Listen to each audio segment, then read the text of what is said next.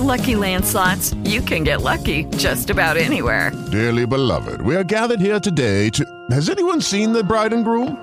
Sorry, sorry, we're here. We were getting lucky in the limo and we lost track of time. No, Lucky Land Casino, with cash prizes that add up quicker than a guest registry. In that case, I pronounce you lucky. Play for free at LuckyLandSlots.com. Daily bonuses are waiting. No purchase necessary. Void were prohibited by law. 18 plus. Terms and conditions apply. See website for details.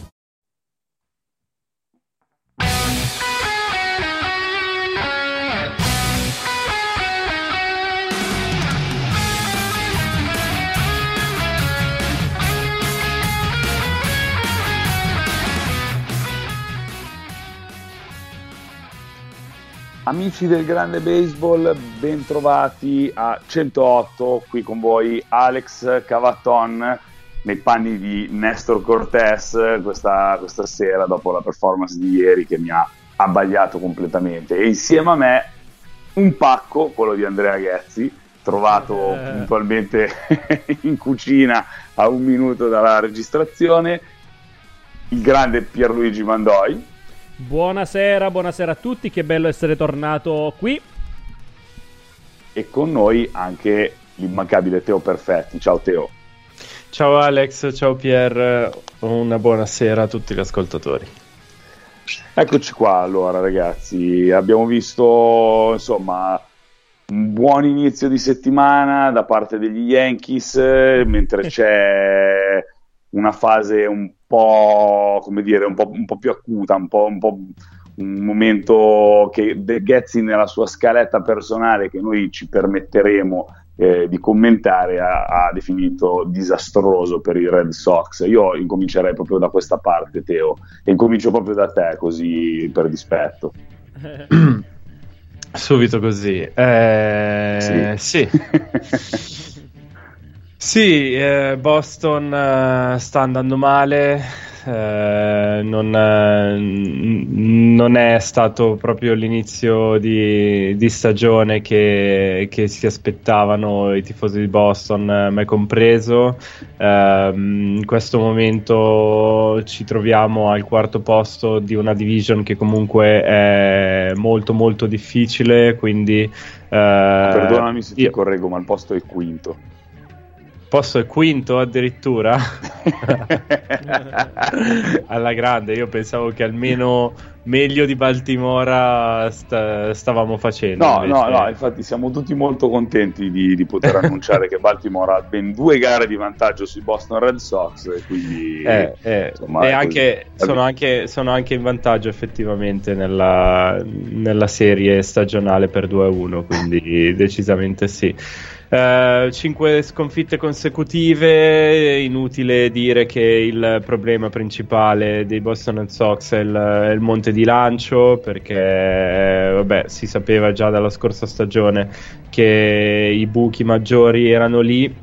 L'anno scorso eh, un po' grazie a, mm, a, a Edoardo Rodriguez che non più eh, non, fa, non fa parte più della formazione. Un po' grazie a Pivetta che aveva fatto una prima parte di stagione ottima. Un po' grazie a quando c'è stato Chris Sale eh, le cose andavano abbastanza bene quest'anno mancano manca appunto Rodriguez manca Sale che tra l'altro ha avuto un setback quindi non ha interrotto ulteriormente il suo rehab e ora la, la data di rientro potrebbe essere la fine di giugno però a questo punto rimane un grande punto di domanda. Eh, Tanner Oak eh, ha un problema grosso ovvero che ha solamente due lanci e non, non li sta eseguendo nemmeno bene. Eh, una rotazione che non funziona, un bullpen che quando le cose vanno bene entra e, e rovina sostanzialmente le partite e l'attacco che ovviamente non può trascinare da, sola un- da solo una squadra. Non sta funzionando nemmeno lui Ecco, quindi- bravo Teo, perché poi effettivamente anche semplicemente leggendo i numeri, cioè noi ci accorgiamo che tutto sommato la difesa di Boston eh, concede punteggi che sono più o, meno, più o meno nella media rispetto comunque a tutto ciò che avviene in American League. È l'attacco che però alla fine non dà supporto perché 95 punti segnati, peggior attacco nella East, c'è poca gente che ne ha segnati di meno, tipo Kansas City 79, Detroit 78, basta. sì, Sì. son- vai, vai, vai Matteo. No, no, vai tranquillo, vai tranquillo. Eh, no, sono d'accordo su questo. Sono d'accordo su questo fatto perché comunque tendenzialmente in questo attacco qui di Boston stanno battendo in tre che sono Xander Bogarts, Rafael Devers e JD Martinez. C'è un bellissimo pezzo di Rosenthal oggi su questa storia. Dice che praticamente tutti gli altri eh, position player dei Red Sox hanno un OPS che è eh, almeno di eh, 60, un OPS plus almeno al massimo 65, quindi stiamo parlando davvero di gente che non sta battendo nulla, nulla, nulla. Dall'altra parte va anche detto che questa squadra ha avuto un po' di sfortuna con riferimento alle statistiche tipo expected slugging, quindi ci si aspetta che battessero, si aspettava che, sbatte- che battessero un po' più di potenza. D'altra parte, forse gli Yankees sono stati ancora più sfortunati da questo punto di vista perché hanno un expected slugging 100 punti più alta invece di 60 per Boston. Ma il problema che a me sembra incredibile di questa squadra è il fatto che perda quasi tutte le partite da perda molte partite da un punto perda molte partite al nono inning, non abbia idea di, di, quale lanciatore a cui affidare il nono e diciamo che i close games è vero che sono delle cose che poi nella durata di una stagione finiscono per pareggiarsi, finiscono le sfortune e le sfortune finiscono per pareggiarsi, però dall'altra parte sono comunque delle sconfitte che possono pesare sul morale. Eh sì, sono delle sconfitte che possono pesare decisamente. L'anno scorso si era parlato, anzi io forse ero uno que- dei sostenitori di questo aspetto ehm, in casa Boston, del fatto che comunque Cora eh, avesse creato un'alchimia o comunque un rapporto particolare all'interno di uno spogliatoio, ehm, forse anche per via di insomma, legame anche no? un, po più, un, po più, stretto con lo spagnolo, con l'America Latina, quello che è, a differenza per esempio di Boone, che eh, era un discorso piuttosto noto che teneva un po' fuori eh, da, dalle conversazioni gli ispanici, insomma aveva creato meno, meno dinamiche così mh, coinvolgenti all'interno di quello che era lo spogliatoio degli Yankees. Io ero certo che questa, questo aspetto eh, comunque si a, avrebbe rafforzato comunque l'idea di squadra di Boston che invece però sembra smantellata a poco a poco no? durante questo inizio di stagione. Adesso la mia domanda che vi faccio per chiudere l'argomento Boston è la situazione è migliorabile, si può tornare su, si può pensare di, eh, di ribaltare, di riprendere un attimino di ritmo oppure la quota continua a rimanere bassa, Teo? Ma eh, la stagione è ancora lunghissima, siamo solo al eh, oggi 10 di, mh, di, maggio per chi ci ascolta 11 in poi, quindi sicuramente la stagione è ancora lunga. Detto questo, io non credo che Boston eh, abbia il roster giusto per, eh, per, arrivare a lottare in questa division che appunto è veramente, veramente difficile e le rivali si sono, si sono rinforzate ancora di più. Eh, a differenza di Boston che non solo è più debole, no, non solo è rimasta come, come la scorsa stagione, addirittura forse anche più debole. Eh, detto questo, io non credo che sia nell'interesse dei Red Sox eh, provare a competere in, eh, in questa stagione. Da, da, tifoso mi spiace dire queste parole, però ragionando su, su come ragionano i front office eh, al giorno d'oggi, quando una stagione parte così e quando sei consapevole che non puoi fare più di quello che hai fatto la scorsa stagione, che è stata una stagione incredibile, ma è finita come è finita perché non hai le armi per arrivare fino in fondo, io non credo che cercheranno di fare di tutto per correggere.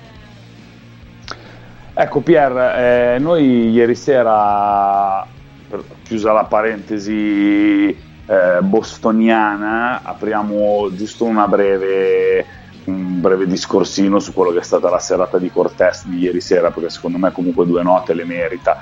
Mentre io e te, Piero, organizzavamo il nostro Lecce Milan, mentre tu ti riprendevi dalla sbronza post promozione Serie A del ritorno del grande Lecce, eh, il nostro Nestore ieri sera ha fatto un qualcosa di abbastanza esilarante al di là, al di là dei quattro walk che poi ha subito che, che forse avrebbero un po' diciamo eh, macchiato no? l'eventuale no hitter che poi alla fine non si è concretizzato però Nestore è forte ragazzi Guarda, Nestor Cortez è uno di quei lanciatori che quando li incontri eh, sei, resti sempre fregato, eh, è uno di, di, quelli che torni nel dugout eh, e dici ma come ho fatto io a non battere niente contro questo? Perché oggettivamente non tira forte, però ha, eh, ha questa palla sporca, questi decine di effetti, tira sempre strike e anzi il fatto che abbia concesso 4 basi su ball forse è anche ehm, da un certo punto di vista strano per lui. Tira sempre strike, ha mille diversi movimenti, frega il tempismo dei battitori, una volta lancia veloce, l'altra volta resta 30 secondi sul monte prima di tirare. E...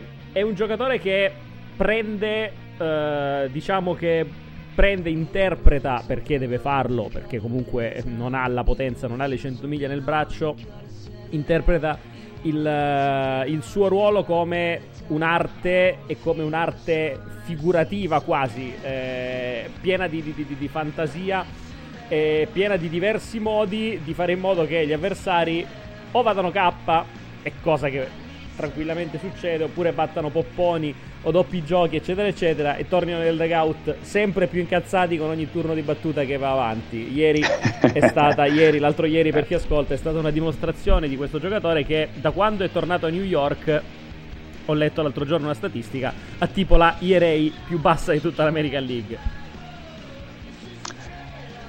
Allora, sicuramente un artista e una personalità che sta stimolando in generale la scena newyorkese. Io per la prima volta nella mia vita mi sono fatto una foto con un paio di baffi, perché mentre mi rasavo la barba ho visto che il baffo somigliava leggermente a quello di Cortez, allora stamattina ho deciso di dare il buongiorno ai miei amici in questa maniera per celebrare insomma questo nuovo astro nascente Pine Stripes. C'è una bella notizia che in realtà non è del tutto nuova, però sono state confermate le date del 2023, del 2024 e del 2026 delle partite MLB in regular season a Londra. E poi è intervenuto Giovanni Ganci dicendo, che lo salutiamo, il direttore, dicendo e il 25 Pierre ha risposto. Sì, il 25, eh, il 25 sarà a Parigi. Eh, sarà a Parigi. Mh, mm, si sta già pensando quali sono le squadre. Si parlava dei Los Angeles Dodgers. Ho visto oggi cercando rapidamente su Google. Eh, no, ehm, è un'ottima, è un'ottima cosa il fatto che sia stato ufficializzato questo, che comunque sapevamo già da quando è stato firmato il, il CBA, il contratto collettivo. Uh, ennesima, e questa volta sembra che la cosa sia seria, cioè anzi forse per la prima volta è una, uh, è una seria dimostrazione del commitment da parte della Major League Baseball di estendere la propria user base in Europa. Chiaramente hanno visto che con l'NFL è andata benissimo, vedono e hanno visto anche nella London Series del 2019 a Londra hanno visto anche qual è il potenziale del continente per il baseball, una user base che comunque al di là di quei paesi dell'Asia, Giappone, Corea, Taiwan e compagnia bella, è comunque e il Centro America è comunque il bacino maggiore da cui può attingere la MLB per trovare nuovi tifosi e soprattutto nuove fonti di, di guadagno.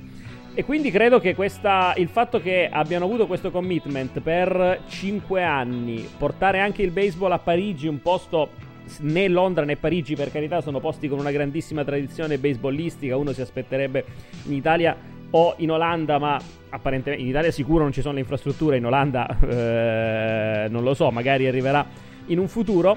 Eh, per quanto riguarda, no, sono son molto contento ci sia questo commitment perché vuol dire che ne vedremo delle belle, ne vedremo delle belle anche in futuro. Sono anche contento che l'anno prossimo rivedremo il, il WBC, che è un altro modo molto importante per far crescere, il, per far crescere lo sport nel mondo e per vedere Jordan Romano a fare il closer per la nazionale italiana. Ecco, ehm, il discorso che volevo provare un attimino a intavolare era questo. Visto che tu hai menzionato la NFL, che la NFL comunque ha avuto le sue politiche di sviluppo commerciale in Europa, quest'anno ci sarà la prima sfida eh, in terra teutonica e per la precisione a Monaco di Baviera tra eh, per esempio Seattle Seahawks e Tampa Bay Buccaneers, quindi anche in Europa forse ci sarà la possibilità di vedere il nonno di Tom Brady eh, giocare per una volta e insomma vedere forse il più grande campione della storia del football americano solcare i terreni europei. La NFL ha un problema, poche gare, poche partite, poche possibilità che sono 17, erano 16 fino a poco tempo fa le sfide di regular season, la MLB ne ha 182, viaggia a serie. Eh, a te volevo chiedere, secondo te siamo ancora in una, in una bolla un po' eh, conservativa sotto questo punto di vista? Perché con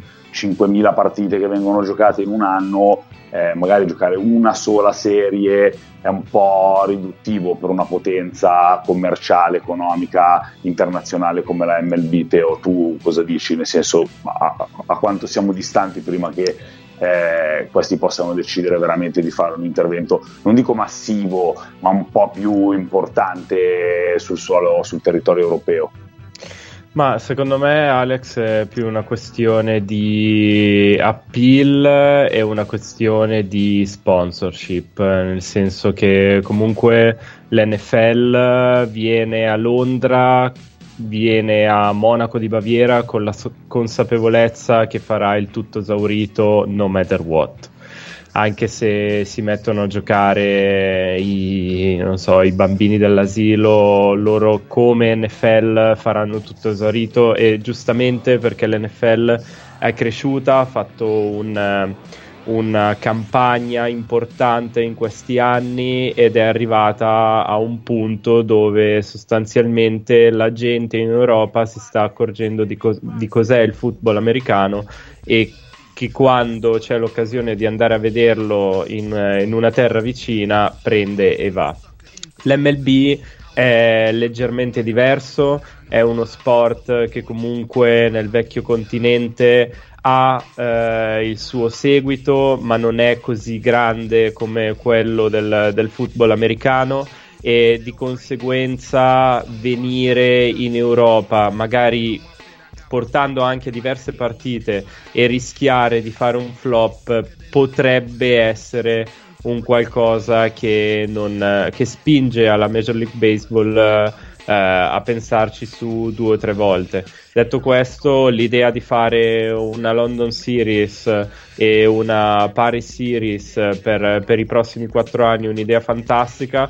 Comunque il seguito in Europa di, base, eh, di, di tifosi di baseball c'è perché ve lo posso confermare anche qua in Germania ci sono tantissime persone tedesche che seguono il baseball anche perché qua a Berlino eh, sostanzialmente è stata una colonia degli Stati Uniti per anni e anni quindi ci sono appassionati di baseball ci sono un sacco di, di persone che, che, lo giocano che lo praticano e che lo seguono quindi sicuramente eh, un flop al 100% non lo sarebbe paragonare l'MLB all'NFL in questo momento mi sembra abbastanza um, un paragone sbagliato. Ecco. No, ecco, attenzione, io non è che il mio non era un paragone, eh, il mio era per far chiarezza, perché poi effettivamente ieri sera, cioè le partite NFL vanno sold out, io l'ultima volta che ho, comprato, che ho provato a comprare dei biglietti per andare a vedere i Chicago Bears era il 2019 e dopo mezz'ora dall'uscita dei biglietti la stagione era praticamente andata sold out, eh, la stagione intesa come le otto partite casalinghe di, di stagione regolare, eh, in MLB ce ne sono 81, eh, sostanzialmente c'è molta più possibilità di, di andare comunque a... Ecco, scusami se ti interrompo Alex, per farti un paragone i, parti- i, biglietti per i Bears che li ho presi anch'io sono andati sold out in mezz'ora e il, il, sito è andato in tilt. Probabilmente sarà la stessa cosa per quest'anno a Monaco. Invece per andare a vedere eh, Yankees Red Sox del, del, giorno 2 io e Ciupe abbiamo trovato i biglietti a mezz'ora prima della partita lì fuori del, dai, ok però che, arrivo, arrivo, arrivo al mio punto Mm, Yankees Red Sox come partita in America, eh, se prendiamo il football americano, è paragonabile a Bears Packers, quindi sono quelle rivalità storiche antiche che comunque tutti vogliono vedere ed è uno spettacolo da prime time. Il problema però è questo, io, mm, Yankees Red, io, io sono partite che ho visto entrambe allo stadio dal vivo, sono fortunato, ho avuto la fortuna di seguirle entrambe dal vivo, una a New York, una a Chicago, quella contro i Packers era ovviamente sold out, quella tra Yankees e Red Sox c'era comunque mezzo stadio vuoto. Ora, ieri sera, eh, l'abbiamo visto tutti che tipo nella serie tra eh, New York e Texas c'erano 25 persone allo stadio, mi spiego. Quindi il discorso della MLB non è paragonabile al dover fare comunque la MLB l'incasso sold out non lo fa neanche negli Stati Uniti per cui il, il, mio, il mio quesito era varrebbe la pena proprio dal momento in cui, perché in America noi abbiamo il problema al contrario, nel senso che le franchigie che giocano la partita in casa in NFL non vogliono abbandonare la loro partita casalinga con l'incasso casalingo per trasferire tutto quanto eventualmente in Europa. Questo è un problema eh, per molte società di football americano. Nel baseball questo problema non si pone perché le partite durante la stagione rega- regolare non vanno sold out, i biglietti costano talmente poco a Chicago con 7 dollari sei seduto in prima fila a vedere i White Sox e insieme ad altre forse 500-600 persone, mi spiego, quindi il discorso è dal momento che comunque i sold out non li fai e i costi vivi li hai comunque, eh, varrebbe la pena forse amplificare, ampliare insomma quello che è poi il calendario europeo o internazionale per andare comunque a procacciare eh, clienti, perché poi alla fine lo spettatore è un cliente all'estero. Eh, dal mio punto di vista forse sì, perché comunque a differenza della NFL, appunto il, il sold out è una cosa che non esiste, quantomeno fino ai playoff. Pier, non so te come la vedi questa faccenda. Bah, no, ma in realtà, guarda, poi la, la, partita di ieri tra Yankees e Texas c'era pochissima gente anche per il fatto che, non, che era stata rischedulata quella partita, non doveva giocarsi mm. lunedì. Quindi c'erano anche dei problemi di orario lavorativo. Lunedì pomeriggio chi è che ci va a vedere le partite. Certo. E va anche detto che è, è, vero, è vero tutto, sono vere entrambe le, sono vere entrambe le considerazioni. In realtà eh, è anche vero che gli stadi che la MLB cercherà di riempire e sicuramente riempirà sono per forza di cose, credo, più piccoli rispetto a quelli che riempie la, la NFL. Ma d'altronde il baseball è anche uno sport, uno sport diverso. In Inghilterra mm. Ha un potenziale, ed è la ragione per cui fanno tantissime partite a Londra, hanno, ha anche il potenziale derivante dal fatto che eh, comunque in Inghilterra, per quanto il baseball non abbia una grandissima tradizione, loro sono abituati col cricket, che è praticamente come il baseball, eh, con qualche minima variazione di regole, eh, due basi in meno e molti punti in più sostanzialmente, 10 out al posto di 3. Però... e quindi diciamo che il bacino di utenza c'è. Sono molto curioso di capire quale sarà la partita a Parigi, dove la faranno, se la faranno a Saint-Denis allo Stade de France chi, ar- chi, andrà a vedere questa partita a Parigi? Quanta gente verrà dagli, dalle altre parti di, d'Europa? Eh, boh, sono, saranno esperimenti interessantissimi. In ogni caso, io non dubito che possano fare il sold out. Non dubito nemmeno che ma aumentando magari il volume di queste partite nei prossimi CBA, perché secondo me ovviamente nei prossimi 5 anni non succederà, ma magari negli anni 2030 e compagnia bella, magari aumentando questo numero di partite ci possa essere anche qualche squadra tipo i Jaguars in NFL che dice vabbè, o tipo i Tampa Bay Rays che ti vanno a dire vabbè, lo stadio a casa non lo riempio, sai che ti dico? Me ne vado a giocare una London Series in più, me ne faccio tre all'anno. Sì, sì, sì, sì, sì, può avere senso. Allora, ehm, Teo, chiudiamo questo discorso e ne apriamo un altro. Ci racconti chi cazzo è Giorgio Kirby che Getty ha messo in scaletta e qua nessuno sa, nessuno sa niente di questo Giorgio Kirby? George Kirby è mm, sostanzialmente il, il, sostituto di Matt Brush, Matt Brush che aveva fatto un inizio di stagione stellare, poi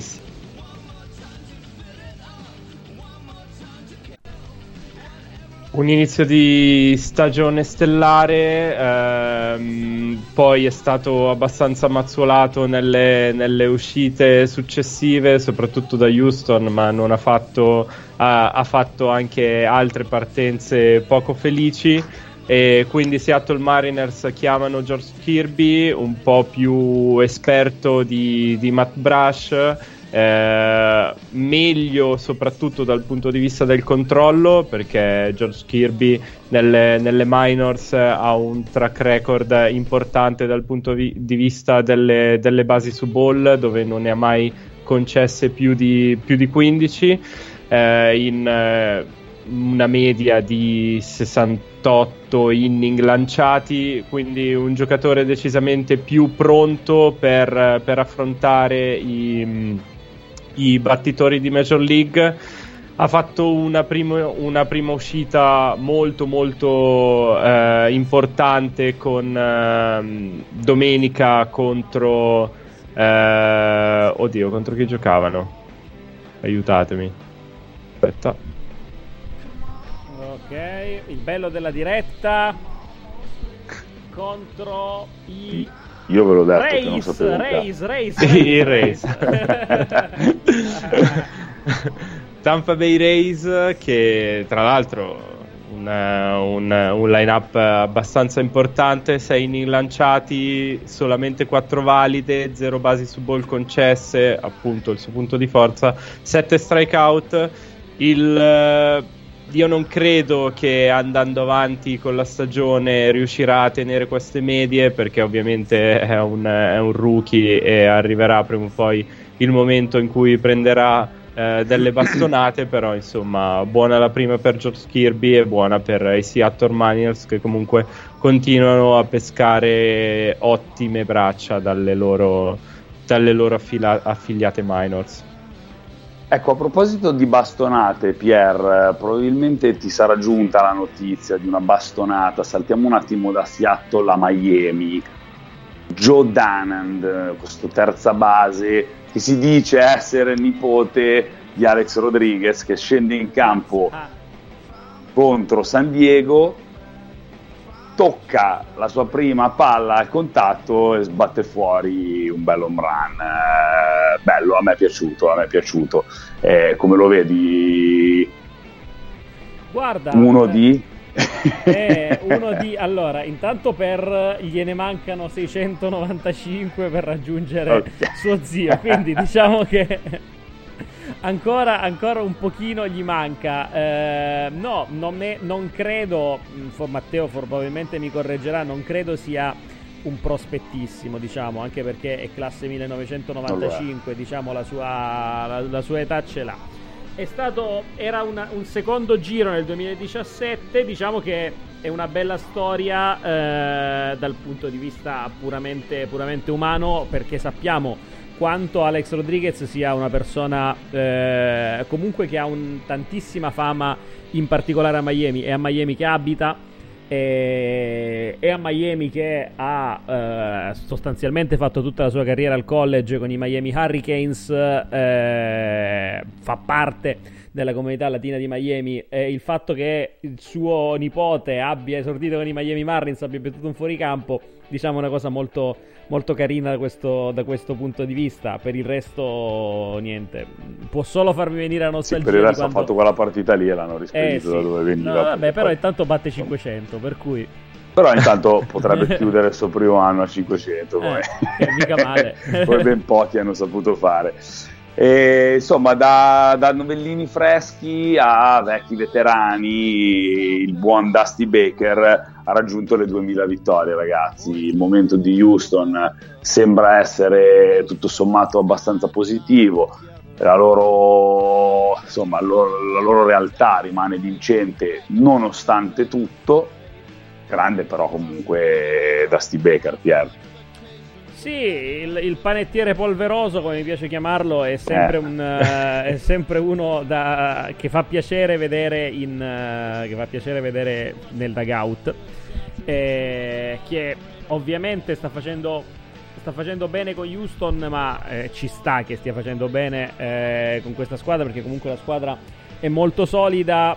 Personalmente mi riporta a quando ho iniziato a seguire il baseball e comunque eh, molto a Marcord come, mm, come manager col suo famoso stecchino in bocca nel dugout. Però ecco, la cosa buona che ha portato Dusty Baker, a mio parere, ad avere comunque il successo che ha avuto eh, anche in questi ultimi anni con Houston. Poi, eh, questa stanotte, peraltro, eh, ci sarà Justin Verlander contro Joe Ryan, una bellissima sfida tra lanciatori tra eh, Minnesota Twins e Houston Astros. Il fatto che comunque stia facendo così bene con Houston vuol dire che è riuscito ad adattarsi alla, al baseball moderno e a tutte le sfaccettature analitiche che per un manager old school come, come lui non era così semplice e cosa che forse non è riuscita in maniera esattamente perfetta la sua controparte un po' più vecchia eh, dalle parti di Chicago Southside. Mm. Eh, Amico di Andrea Tanto, tanto di cappello a, a, al panettiere polveroso. Sette vittorie appunto nelle ultime sette partite per gli Astros eh, che appunto andranno poi a incontrare insomma Minnesota che cavalca la Central al momento con tre gare di vantaggio su Cleveland. Ora noi ci trasferiamo un attimo nella città degli angeli perché vabbè poi Teo è il suo super fan, gli è capitata la prima picca assoluta e l'è portato via lasciandoci tutti, ma lasciando a tutti un po' di amaro in bocca eh, nel nostro draft eh, fantasy di, del, eh, Mind the Gap. Gap. Esatto, esatto. E Teo, Otani?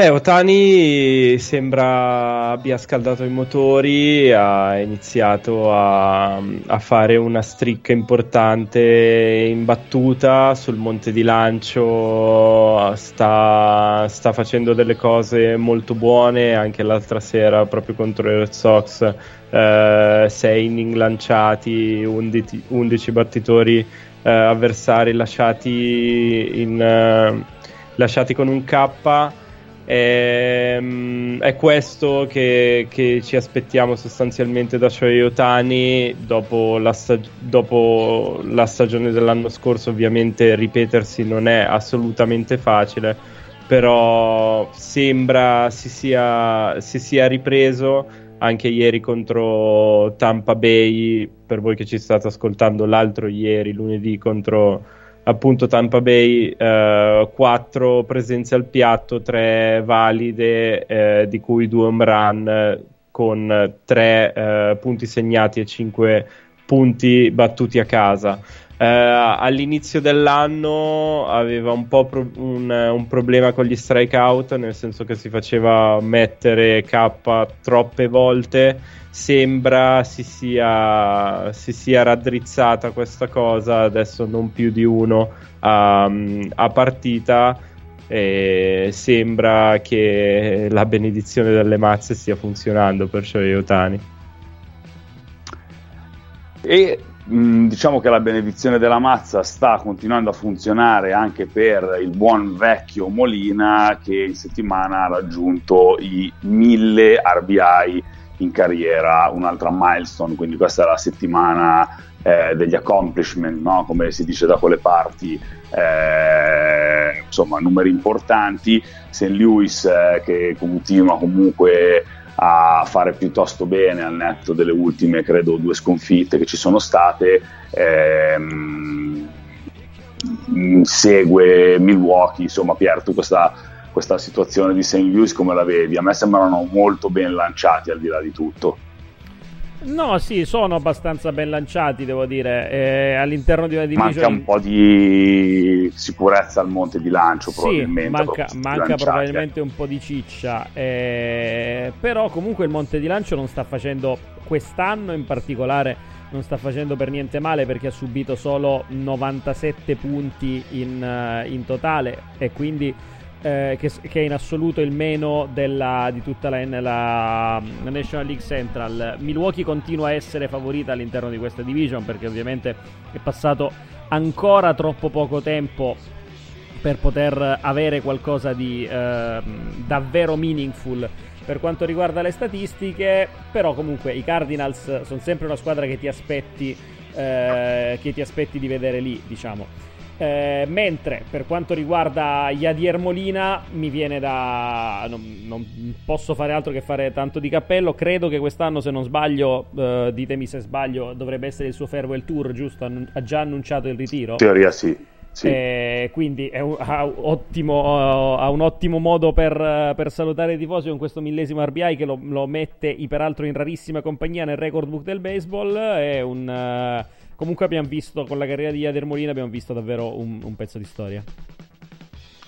Pezzo di storia che io avevo raccontato in una prima base, non mi ricordo se uno o due anni fa, oramai ho perso un attimino il conto, mentre per chi eh, avesse voglia di leggere il blog di 108 è uscito oggi, ossia ieri, per voi che ci ascoltate, il eh, solito pezzo settimanale di, di Andrea, quindi vabbè andate a dargli un occhio per una bella letturina settimanale. Volevo chiudere con una, con una cosina, no? così che non c'entra niente con la scaletta, ma settimana scorsa, Pierre, mentre tu non mhm. c'eri, c'è stata una conversazione appunto a tre tra, che, che, è partita a dire il vero tra Teo e, e Ghezzi su Bieber. Perché Teo diceva: No, guarda che Bieber non è il suo anno, guarda che Bieber lo toccano, guarda che è in calo, guarda che sta lanciando più piano, bla bla bla bla bla bla bla, bla, bla dallo via Uh-huh. Io rizzo un po' le orecchie e dico: Ma sì, ma a me tutto sommato Bieber interessa. Teo mi dice: No, no, Bieber no, Bieber no. Morale della favola: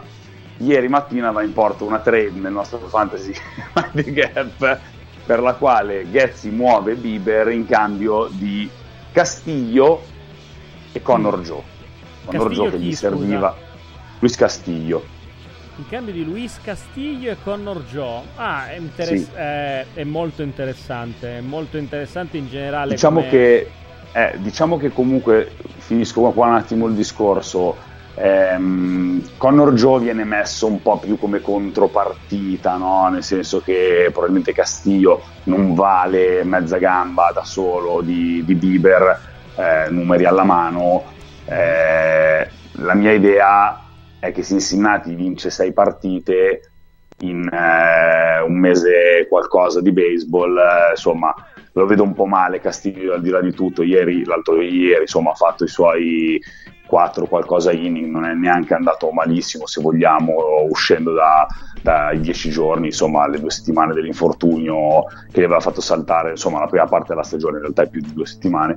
E, e quindi Pier, niente, scusami, volevo farti questa premessa del cavalcare no, a livello di strategia di fantasy il momento negativo di un giocatore eccellente per i suoi trascorsi per portartelo a casa, insomma e alla fine la trade è andata in porto. Chi vince questa trade? Ah, que- questa, è una, questa è, una bellissima, è una bellissima domanda perché ovviamente il, uno dice è ancora presto per decidere, eh, considerando che siamo al 10 maggio e ancora alcune cose non si sono stabilizzate all'interno delle, del reparto statistico, quindi ci sta anche puntare sul brand name in questo caso, specialmente considerando che in fin dei conti non hai poi dato via eh, chissà che, perché comunque Luis Castiglio, ok, ha tantissimo potenziale, ma comunque è già dalla parte, forse dalla parte eh, sbagliata del prime, mi viene da pensare, perché comunque ha 29 anni, eh, sebbene comunque ti dia delle abbastanza sicurezze, la Ierei sopra il 4,30 non ce l'ha mai avuta nella vita. Shane Bieber diciamo ha più potenziale, il problema è che fra le varie cose che si stabilizzano abbastanza velocemente all'interno di una stagione c'è la velocità della fastball e quella velocità della fastball in questo caso per Bieber è nel decimo percentile non è, sta comunque peggiorando come dice Matteo rispetto alle scorse stagioni. E, ed, è, ed è secondo me, se dovesse restare così, bisognerà, sarà per la prima volta forse messa alla prova la capacità di questo lanciatore che comunque ha ancora 26 anni ed è ancora, sebbene abbia già ottenuto tantissimo nei suoi primi anni di MLB, la sua capacità di aggiustarsi a magari uno stile di lancio diverso. Sono molto molto curioso di come possa andare a finire questa trade. Ancora non riesco a dare una, un chiaro vincente.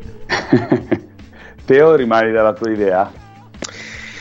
Io che peraltro mi suggeriva a inizio stagione di vendere Castillo a Ghezzi, che era il suo grande Eh fan. sì, ma non per Bieber, cazzo. Non per Bieber. no, vabbè, eh, io continuo ad essere dell'idea che Shane Bieber, eh, che ha fatto delle uscite, tranne l'ultima, dove sostanzialmente è stato preso a pallonate da, da, da Toronto, in generale le prime, le prime uscite sono sono state abbastanza positive, però se apri la sua pagina di Baseball 7 e vedi che è, eh, nella percentuale di art hit è al 31 percentile, che nella exit velocity è nel 20 percentile che nella fastball velocity è nel decimo percentile, questi sono segnali che ti fanno capire che anche se Bieber ha fatto 3-4 uscite iniziali positive, eh, non, non, andrà bene la sua stagione e poi come parlavamo appunto settimana scorsa a, chino, microfoni spenti eh, nella stagione in cui ha vinto il, um, il Cy Young Award la sua fastball aveva una, una average in miglia orarie di 94 e toccava le 96 adesso ha una average di 91 e tocca le 92 quando va bene e non ha nemmeno troppo movimento. Non lo so, uh, questo in Major League significa che ti colpiscono e ti fanno male. Benissimo, per fortuna rimane tutto registrato in modo tale che poi a fine stagione andremo a tirare un po' le somme. Teo Perfetti, mi viene in mente un po' di anni fa quando ti ho invitato a partecipare a 108, oggi mi sembra di aver creato un mostro pazzo senza senso, però, però è grande, sono felice così. Con questa ragazzi io direi che possiamo chiudere, quindi passiamo ai saluti e agli abbracci. Ciao Teo, grande. Ciao Alex, sempre un piacere, ciao Pierre.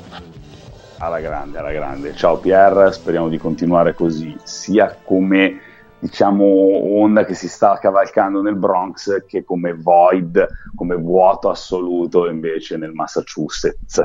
Certo, ma io ci tenevo per prima della fine di questo coso, anche spento di questa puntata, anche spento la musica a ricordare a salutare Copoli, Cop- Copeli o Copeli, Coppotti, Elfi, Eoli, la mandragola, il fico sacro, la betulla, la canfora, l'incenso, le osse dei morti buttate in faccia al nemico, i nani, i nani, i nani. Grazie Richard Benson.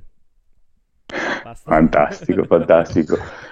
Su questa perla, ragazzi, io vi saluto, vi auguro una buona settimana, un buon baseball e ci sentiamo settimana prossima. Ciao!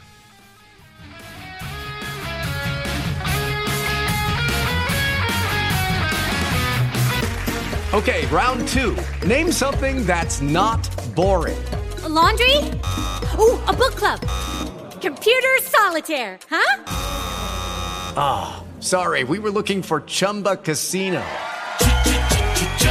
That's right. ChumbaCasino.com has over 100 casino style games. Join today and play for free for your chance to redeem some serious prizes. ChumbaCasino.com. No purchase necessary. Full prohibited by law. 18 plus terms and conditions apply. See website for details.